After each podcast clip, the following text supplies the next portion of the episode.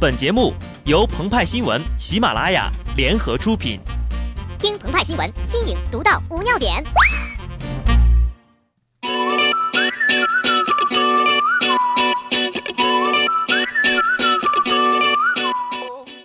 本文章转自澎湃新闻、澎湃联播，听众朋友们，大家好，我是机智的小布。武林的时代已经远去，但武林的故事永远讲不完。少室山大战，南院大王萧峰以一敌三，喊出了《天龙八部》中最震撼的一句台词：“慕容复，姓庄的，丁老怪，你们三个一起上吧，我萧峰何惧？”自尔反缩虽千万人，吾往矣。一个人对抗世界，霸气。此等万丈豪情，在如履薄冰、小心翼翼的现实生活中很难寻觅。鹏鹏无数次幻想要把这个电脑键盘砸了，跑到领导办公室拍案而起，写你妹呀！老子不干了。后来呀，想想还有派派要养活，就放弃了。荷尔蒙积久成疾，容易前往试衣间扰乱社会秩序。幸好我们还留有一片牛奶与蜜之地，肾上腺素可以肆意飙升，现实与虚幻在此地合二为一。这片神奇的土壤就是足球场。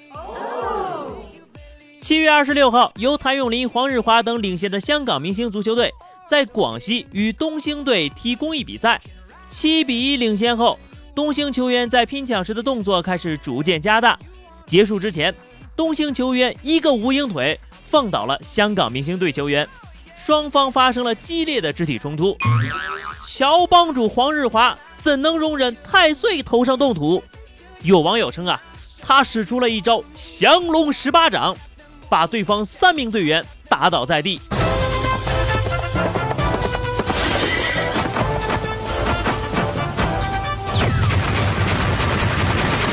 黄日华不当大哥很多年呐，但还是难掩英雄本色。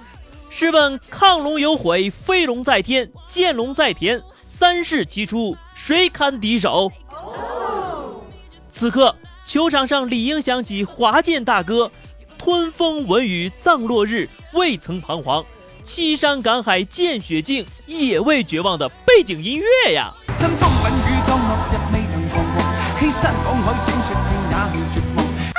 那画面太美，鹏鹏啊都不敢看了。骆驼、乌鸦、耀阳相继远去之后，东兴队一蹶不振，输了个一比七。下一场比赛，乔帮主率领的香港明星队将面临更强有力的挑战。他们的对手是由铜锣湾扛把子陈浩南领衔的红星队。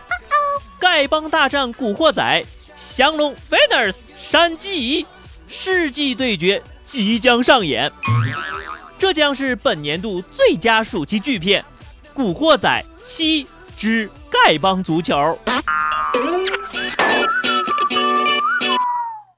江湖上另一大门派最近也是麻烦不断，深陷丑闻困扰。传闻呐，一位少林寺方丈长期与女性保持不正当关系，导致该女子怀孕并产下一子。最终，这件事被一个知情人曝光。别误会啊，我们说的是玄慈方丈，他的私生子呢叫虚竹。当年少室山上少林寺前，玄慈方丈被揭穿丑行后，自罚杖责两百棍，并自断经脉而亡。少林寺清誉因而不坠。如今这一幕要重演了吗？少林寺第三十代方丈被实名举报玩弄女性、侵占财产。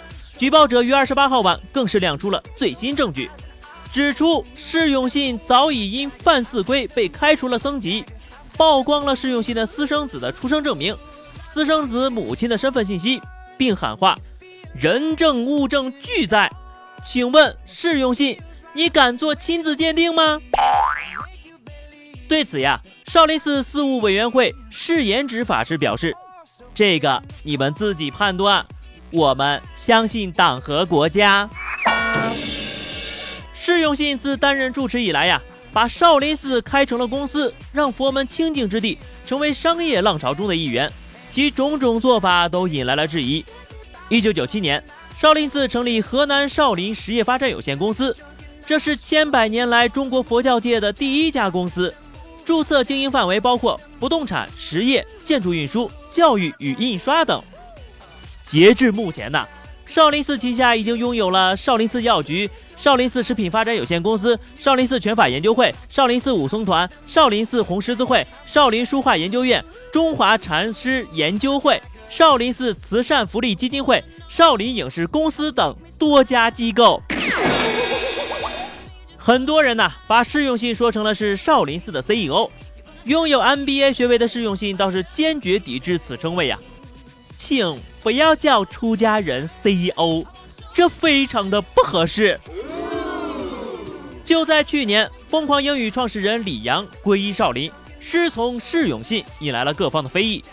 在回应媒体问为什么收李阳为徒时，释永信说：“他我都能渡，还有什么人我不能渡？渡人如渡己，渡己亦是渡人。不知经常被性、谎言、录像带传闻缠身的释永信，面对眼前来势汹汹的实名举报，能否渡得了自己呢？”释永信近几年来各种争议层出不穷，不少人相信呢，并不是空穴来风，因为这是个看脸的时代呀。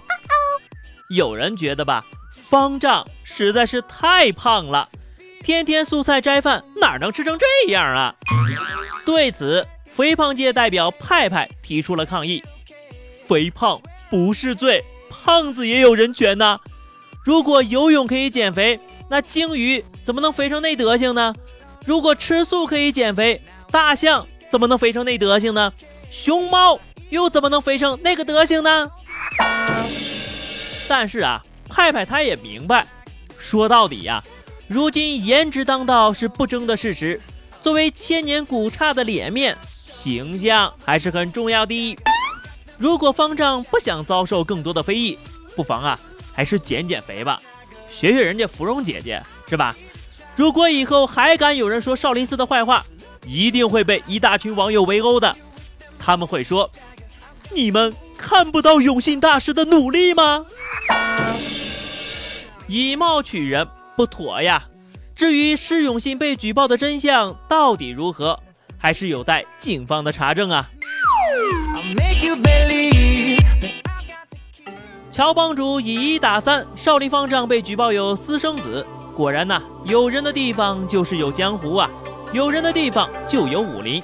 金庸老爷子才是世界上最厉害的预言帝呀！好的，那么以上就是本期节目的全部内容。更多新鲜资讯，敬请关注喜马拉雅澎湃新闻。下期节目我们再见吧，拜拜。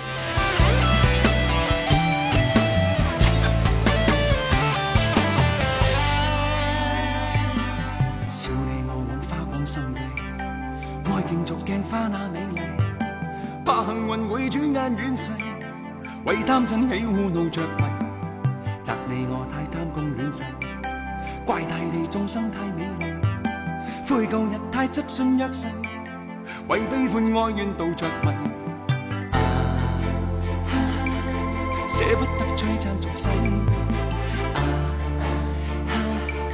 躲不开痴恋的人色相代替。